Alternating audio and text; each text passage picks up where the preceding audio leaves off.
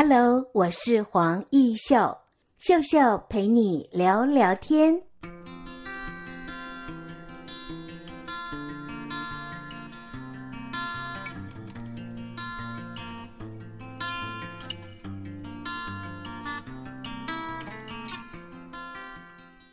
Hello，各位亲爱的听众朋友，你好！在今天的节目单元里，我们很高兴为听众朋友采访到的是青铜时代的创办人林义杰。义杰是不是跟听众朋友打声招呼？嗯，Hello，大家好。听到义杰的声音好年轻。听说你在大学时代就已经开始筹备青铜时代的品牌了。对。怎么会想到在大学时代有创业的想法？嗯，当初可能就是觉得有兴趣，然后也在朋友的鼓励下，然后就想说来创业这样。我有看到在 IG 的作品，你的青铜时代都是以金工、黄铜、红铜、纯银的耳环、戒指这样的饰品工艺，觉得看起来女生啊都很喜欢。嗯，对，主要就是会希望可以跟就是市面上的有一些不同的风格跟特色，所以呃，在做这些东西的时候，其实每个都是一一件那样 一样这样子，对，限量就是对，就不会大量的就是嗯，可能像外面有好几个、好几十个的制作方式，然后戒指的部分也是就是依照个人的。戒围来就是刻字化，还有刻字、哦，就是为顾客量身定制哦。对，听说你的创业非常多的心得可以分享，是不是可以让我们听众朋友知道你曾经创业过什么？主要是就是在创业的经历上，我觉得一开始可能嗯，像是在如何去营造那个。东西吸引人，我觉得这一点是蛮难的。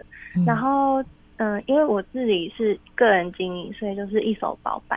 那当初的话会有点混乱，就是像材料啊，然后材料要自己买，然后东西要自己设计，然后还有周边的包装也是自己研究，然后商品的照片也是自己拍。那包括到后面就是有想要做就是穿搭的部分，这。这一路来都觉得蛮享受的，但就是有时候会得不到一些回馈的时候，也会蛮失望的。这样是从设计端到呃行销销售，你都要一手包办。嗯、对，在大学你就有想到要筹备青铜时代，我想应该是跟你所学有关。大学念的是什么？嗯、呃，金属工艺。设计金属工艺设计，那班上的同学跟你有从事创作开店的有没有？呃，有，也有，大家也都有想想要就是有自己的一个品牌。那么你从来没有在别的地方工作吗？嗯，有，也是有。之前有，对，也是毕业就开始工作，一边经营，自己有空的时间。这很符合年轻世代的斜杠的概念。嗯，对，有一点 太好了，而且是发挥你的专长。专长，对。所以精工首饰量身打造，那么在市场上的试水温结果如何？嗯，现在可能我觉得大部分的人都不懂什么是精工，那这也是我在创这个品牌的时候一直很希望跟大家分享的一块。这样，对，什么叫做精工？呃，军工就是，嗯、呃，从大概以前就有在像是日本的职人啊，金匠、银匠，然后就是炼铁、炼钢，这这其实都算是金工。对，嗯。那么在网站上面，如果我查青铜时代，它就会跑出好多古代的 铜制品哦，我就会觉得哇，那物件都很大样。这个不是，嗯、是小小的耳环饰品。哦，对对对，这这个也是因为我当初在就是取名字的时候，这一块也是想很久。然后我会用青铜时代，主要也是因为就是青年手工制作，然后。铜就是黄铜，然后石头就是石就是那个时代的石这样，然后带就是穿戴。对，呃，青年的部分，我另一个意向是想要就是像我现在在学校就是工作的部分，也是想要就是告诉大家这样的，也会透过学校端来做行销，这也是年轻世代喜欢的。呃就是会告诉青年学子，哎，什么是精工？对，也把你的金属工艺做传承。对对对，在行销的部分，你认为市集的摆摊是开发客户的有效管道？嗯，是。所以你曾经摆过摊吗？呃，有，就是摆摊的经验算是比较多一点的。呃，比如说我会到那个假日的时候，就会到老虎城。然后之前也有去过经典绿园道，嗯、然后青美，或是一些节日的部分，圣诞节。是圣诞节是大家买气比较旺、人潮比较多的据点。你敢开口销售吗？介绍吗？会会会，这这部分都会。其实就是以比较像跟朋友聊天的方式，嗯，去带给大家说。或者是推荐他适合的颜色和款式。好，我们休息一会儿，待会儿在第二阶段要请教青铜时代创办人易杰，谈谈当初是什么样的机缘，你会跟台中市政府劳工局创业计划结缘的，好吗？嗯，好。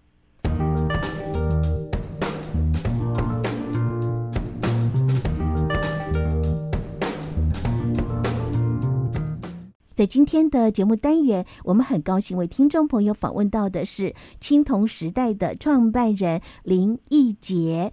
易洁在摆摊的经验，呃，算是丰富啊。但是呢，当初在创业的过程当中，有没有遇到什么样的困难？哦，好，呃，在创业中遇到的困难，主要是就是制作的量，其实有点算太多了。对。所以后来，呃，因为，呃，应该说，应该就是一开始都比较专注在制作上，对，所以自己像行销这一块就比较薄弱一点。那 IG 的行销是后来才有的吗？对，哦，就自己也是去上课啊，然后看书摸索，这样才渐渐的有一整套，嗯，看起来比较完整一点的系统，这样是，就是让自己可以走在。自己的 SOP 上，嗯，然后在一开始认识劳工部这边的时候，也是其实也是透过学校。那因为我希望就是我也可以跟着学生一起去，所以这是因为学校的关系，你才知道台中市劳工局有这样的一个。计划可以驻点，嗯嗯，嗯。那么听说刚开始你也不是很注重行销端，后期才慢慢的。你现在会不定期的重整 IG 的版面，包括刚才你谈到的所有的作品的拍摄，都是你自己来。对，呃，对，拍摄拍摄就是其实自己就是对拍照也很有兴趣，然后我觉得。拍摄的部分，其实我还在找大众的风格，然后大众想要看到的是什么？是的，这类，然后也会在呃，IG 的线动，就是用问卷调查的方式调查一下现在大众喜欢的是什么导向，但又不会。呃，不会有失自己原本的风格。八十三年次的易洁，你很年轻就创业哦。身旁的朋友或者是师长、父母亲，对你创业过程当中，抱持着什么样的看法呢？嗯，一半担心，一半开心。担心的是，呃，就是他们不希望我，因为我有时候其实就会自己在家里，就因为自己有一个小工作台。然后就会常常做到三更半夜，哦，然后可是隔天又要上班，他们就会觉得我我为什么要这么拼命？因为这些创作都要你下班后才能够制作的，所以会很晚睡哦。嗯、呃，对。但其实我觉得，对我而言，我觉得其实不累，因为。就是自己很真的很喜欢的东西，才会有这样的动、嗯。甚至下班后做，它也是一个很疗愈、舒压的方式。对啊，对，太幸福了。好，这是担心你睡眠不足。那么，一方面替你开心又是什么？嗯，开心的部分可能就是觉得我有自己找到自己的兴趣，然后也有坚持下去吧。嗯，对，他们可能会觉得，哎、欸，嗯，好像渐渐的有得到一点认同这样。嗯，如果年轻朋友也跟你一样，呃，希望能够走创业路，你会给予他们什么样的建议？哦，我会希望可能也是用斜杠的方式，就是有一份稳定的工作，然后真的是要利用自己多一点的时间。来慢慢的投入，慢慢的探索，我觉得其实会蛮开心的。如果是真的自己有兴趣的事情，嗯、所以有一份比较稳定的工作，然后剩余的时间、嗯、休假的时候再来完成自己的创作。啊嗯、第一个没有经济上的压力，嗯，好。第二个，呃，你用网络的方式，这样的营运也比较不受到外界风险的影响。